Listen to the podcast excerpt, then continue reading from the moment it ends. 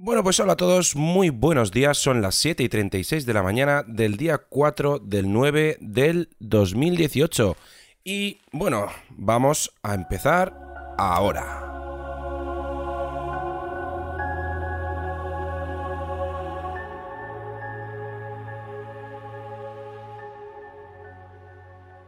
Hola a todos, bienvenidos, soy David Aragón y estás escuchando David Aragón Podcast. Hoy, bueno, en un día bastante, bastante nublado, estamos aquí grabando mm, más o menos 7.36 de la mañana, eh, horario mm, que no se sale de lo normal, digamos, y bueno, ayer estuve haciendo algunas cosas bastante interesantes. Resulta que ah, vamos a empezar un poquito desde el principio, hoy vamos a hablar de impresión 3D y... Eh, yo tengo una impresora 3D que es de la marca FL Sun y es el modelo Cube. Es una FL Sun Cube. Esta impresora 3D mm, venía de casa con bastantes, bastantes defectos y poco a poco he ido consiguiendo arreglar estos defectos y, e ir mejorándola eh, tanto mecánicamente como a nivel de, de software. Bueno, pues resulta que esta, esta impresora, pues la estoy utilizando bastante más para pruebas que el resto, porque también tengo una impresora de la marca Creality CR10 y también tengo otra impresora que es una eh, que como ya os comenté en un programa, la compré a 3D Campi y, y es una P3 Steel. Bueno, ¿qué es lo que he hecho con la FL Sun Cube? Eh, resulta que uno de los problemas que tiene la impresión 3D a día de hoy es que mm, ya se está quedando obsoleta. Y se está quedando obsoleta porque normalmente lo que se utiliza para imprimir, digamos la electrónica, suele ser un Arduino Mega, ¿vale? una placa de desarrollo con un procesador de 8 bits que, por ejemplo, nuestros amigos de programarfacil.com lo tienen súper claro lo que es. Eh, si entráis en su página web podréis eh, revisar y, ver un montón de proyectos que hay con esta placa de desarrollo en su página web, incluso cursos de programación. Y bueno, eh, que me desvío del tema como siempre.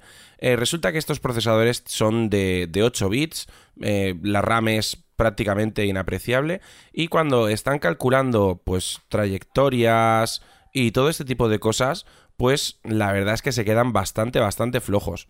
Y el problema que hay es que no hay mucho más en el mercado de la impresión 3D. Sí que es cierto que existe una empresa que se llama Duet, que tienen unas placas base, o sea, unas placas de control, que son las la Duet Wi-Fi y la Duet Ethernet. Y estas placas sí que llevan un procesador ARM de, de 32 bits y que sí que son capaces de, de hacer mejores cálculos. El problema que tiene esto es que una Duet eh, vale pues más de 150 euros más o menos y eh, ahora mismo pues sinceramente no, no puedo, ¿no? ¿no? No está dentro de mi alcance el comprar esta placa y menos para una impresora que digamos que ya de base la mecánica no es muy buena y seamos sinceros, tiene dos barras dobladas, o sea, no le voy a meter una una electrónica de ciento y pico euros sin solucionar previamente los problemas mecánicos que tiene. Que ya estoy en ello. Le voy a poner barras lineales, pero esto ya será otra historia. Entonces, eh, lo que podemos hacer es... Mm, hay un paso intermedio que es utilizar Clipper. Clipper es un firmware que, bueno, según he leído en la página web del desarrollador, lleva 8 años eh, desarrollándose y Mm, creo que lo está desarrollando él solo. O, y si no lo está desarrollando él solo, por lo menos en la, en la wiki o en, el, o en la página web que tiene no lo, de, no lo dice, ¿no? Entonces, Clipper es un firmware que instalamos en una Raspberry Pi, que como ya os comenté ayer, eh, eh, supongo que todos sabréis lo que es una Raspberry Pi. Y una vez instalado en una Raspberry Pi, se instala por comandos en consola. Es nada, seguir un tutorial bastante, bastante básico.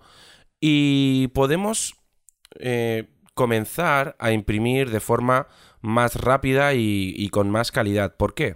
Porque tenemos un procesador de 32 bits, un, una ARM, creo que lleva esta, la Raspberry lleva creo que ya un ARM Cortex A5 o algo así, o Cortex A6.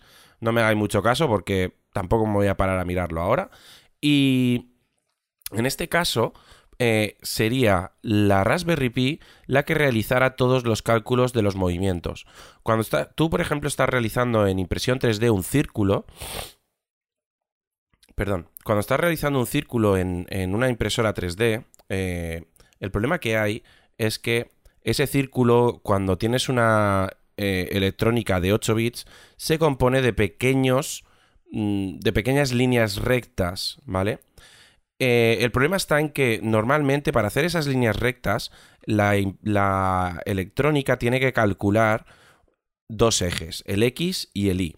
Estos dos ejes eh, tendrán que ir pasando en diagonal, por ejemplo, y tendrán que ir haciendo rayitas rectas muy pequeñas en varias direcciones.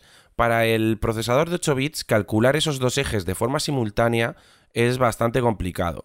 Entonces, lo que va haciendo es va calculando eh, un eje, calcula el siguiente y va realizando los movimientos, digamos, de una forma un poco perezosa y un poco... Eh, no sé cómo decirlo. Eh, que te da la sensación de que, de que va a trompicones, ¿no? Entonces va haciendo el círculo y, oyes como hace un sonido bastante feo, ¿vale? Bastante, no sé, que no, no, no es muy atractivo. Y Normalmente cuanto más largo, más grande es el círculo, o bueno, más grande no, en, ciertas medidas de círculos eh, ves que se, que se le va bastante, ¿no? O sea, la forma queda bien hecha, pero tú oyes el ruido y ves cómo se va parando incluso en algunas ocasiones por falta de, de potencia, ¿no? Entonces, cuando tú instalas Clipper en, en una Raspberry Pi, la potencia de procesado ya la tienes.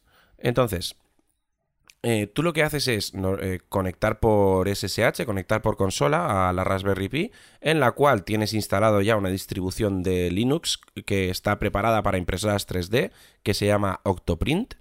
Y esto es más que nada un servidor de impresión y de control. La verdad es que está muy bien. Esto si le añadimos una tablet eh, antigua, barata, y la ponemos al lado de la impresora 3D, tenemos, vamos, una maravilla de la ciencia. Entonces, eh, cuando tenemos puesto Clipper, simplemente lo único que tenemos que hacer es flashear eh, nuestro Arduino con, digamos, un cliente, eh, un cliente de Clipper, y ya todo lo configuramos a través de, de, nuestro, de nuestra Raspberry Pi. Simplemente conectando por consola, utilizando el editor Nano, vamos cambiando la configuración de nuestra impresora 3D, de nuestro firmware, y al final podemos llegar a hacer cosas bastante chulas. Yo ayer estuve realizando pruebas y normalmente en la FL Cube imprimo a 40 milímetros por segundo de velocidad y eh, normalmente los perímetros los pongo o sea, digamos que las paredes exteriores las pongo que me las haga a la mitad de velocidad, o sea que realmente imprimo el exterior a 20 milímetros por segundo y el típico eh, barquito que se suele imprimir para realizar pruebas de la impresora que se llama Benchy. Eh, ese barquito tiene todas las cosas que se pueden eh, que se le pueden hacer a una impresora 3D para fastidiarla. tiene puentes, tiene curvas, tiene un montón de cosas. Y cuando estás imprimiendo con, con Marlin, toda la parte de delante, Marlin es el firmware que suele llevar habitualmente todas las impresoras 3D, instalado en el Arduino.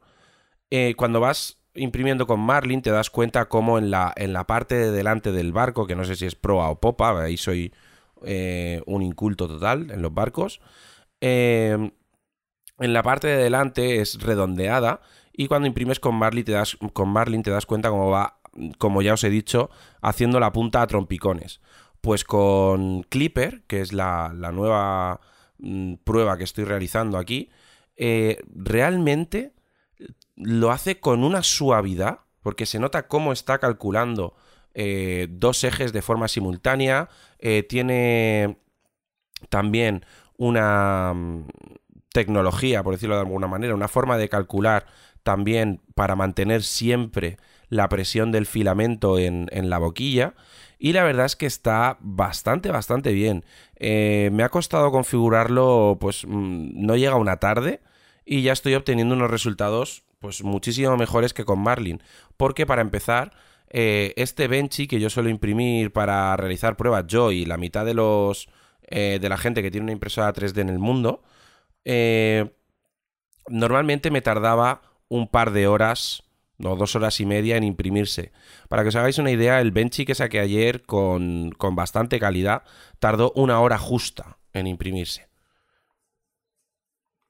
Si hablamos de que está saliendo más o menos con la misma calidad y está tardando la mitad, pues mm, creo que acabo de dar un salto eh, cuantitativo y cualitativo eh, excepcional gracias al, desarrollo de, este firmware. Em, no os digo que en breve eh, ya me está picando, porque ahora que he visto la potencia de cálculo de los 32 bits, no os digo que no cambie a una Duet en breve y sobre todo cuando elimine los problemas mecánicos que tengo con la FLS un Cube, que aún así imprime muy bien. Pero sinceramente, en el momento que le ponga raíles o guías lineales en vez de, rodamientos con. con esto, ¿cómo se llama? Con.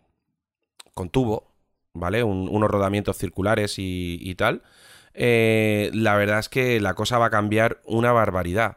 Porque las guías lineales es lo que se utilizan en las máquinas de, de corte mecánico, o sea, de CNCs y es súper robusto, o sea, es, un, es un sistema que se lleva utilizando de forma profesional en, todos los sistemas de CNC desde hace muchísimos años y, y, está comprobado, vamos, funciona, da muchísima más rigidez y vamos a poder evitar un montón de vibraciones.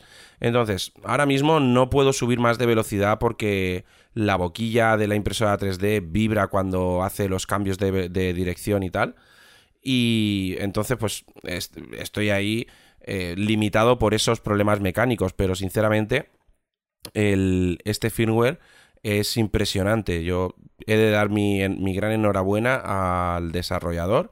Ahora os dejaré en las notas del programa el, el, enlace para que veáis su GitHub y podáis leer un poquito más sobre Clipper. Y bueno, si os interesa este tema y veis que que queréis saber más cosas, eh, queréis ver alguna cosa en el canal de YouTube, eh, en mi Instagram, eh, arroba podéis encontrar unos cuantos vídeos que he ido subiendo de cómo imprime, de cómo va toda pastilla la, impresora 3D. Y, y, bueno, pues como siempre, comentaros que me podéis seguir en Twitter, con arroba David G eh, por supuesto, davidaragon.com, la página web donde también podréis encontrar todas las redes sociales y formas de contacto. Y si entráis en, la página web, en davidaragon.com, y os interesa este tema, podéis dejarme un comentario en, el post del programa y así, pues bueno, eh, podéis escuchar eh, todos los programas, podéis ver los posts que he realizado últimamente con todas las notas de prensa de QNAP y Synology y poco más. Así que nada, espero que tengáis un buen día, yo espero tener también un buen día, que son... Hoy es temprano todavía y que seáis felices y vamos a ir viendo cómo funciona Clipper. Un saludo, adiós.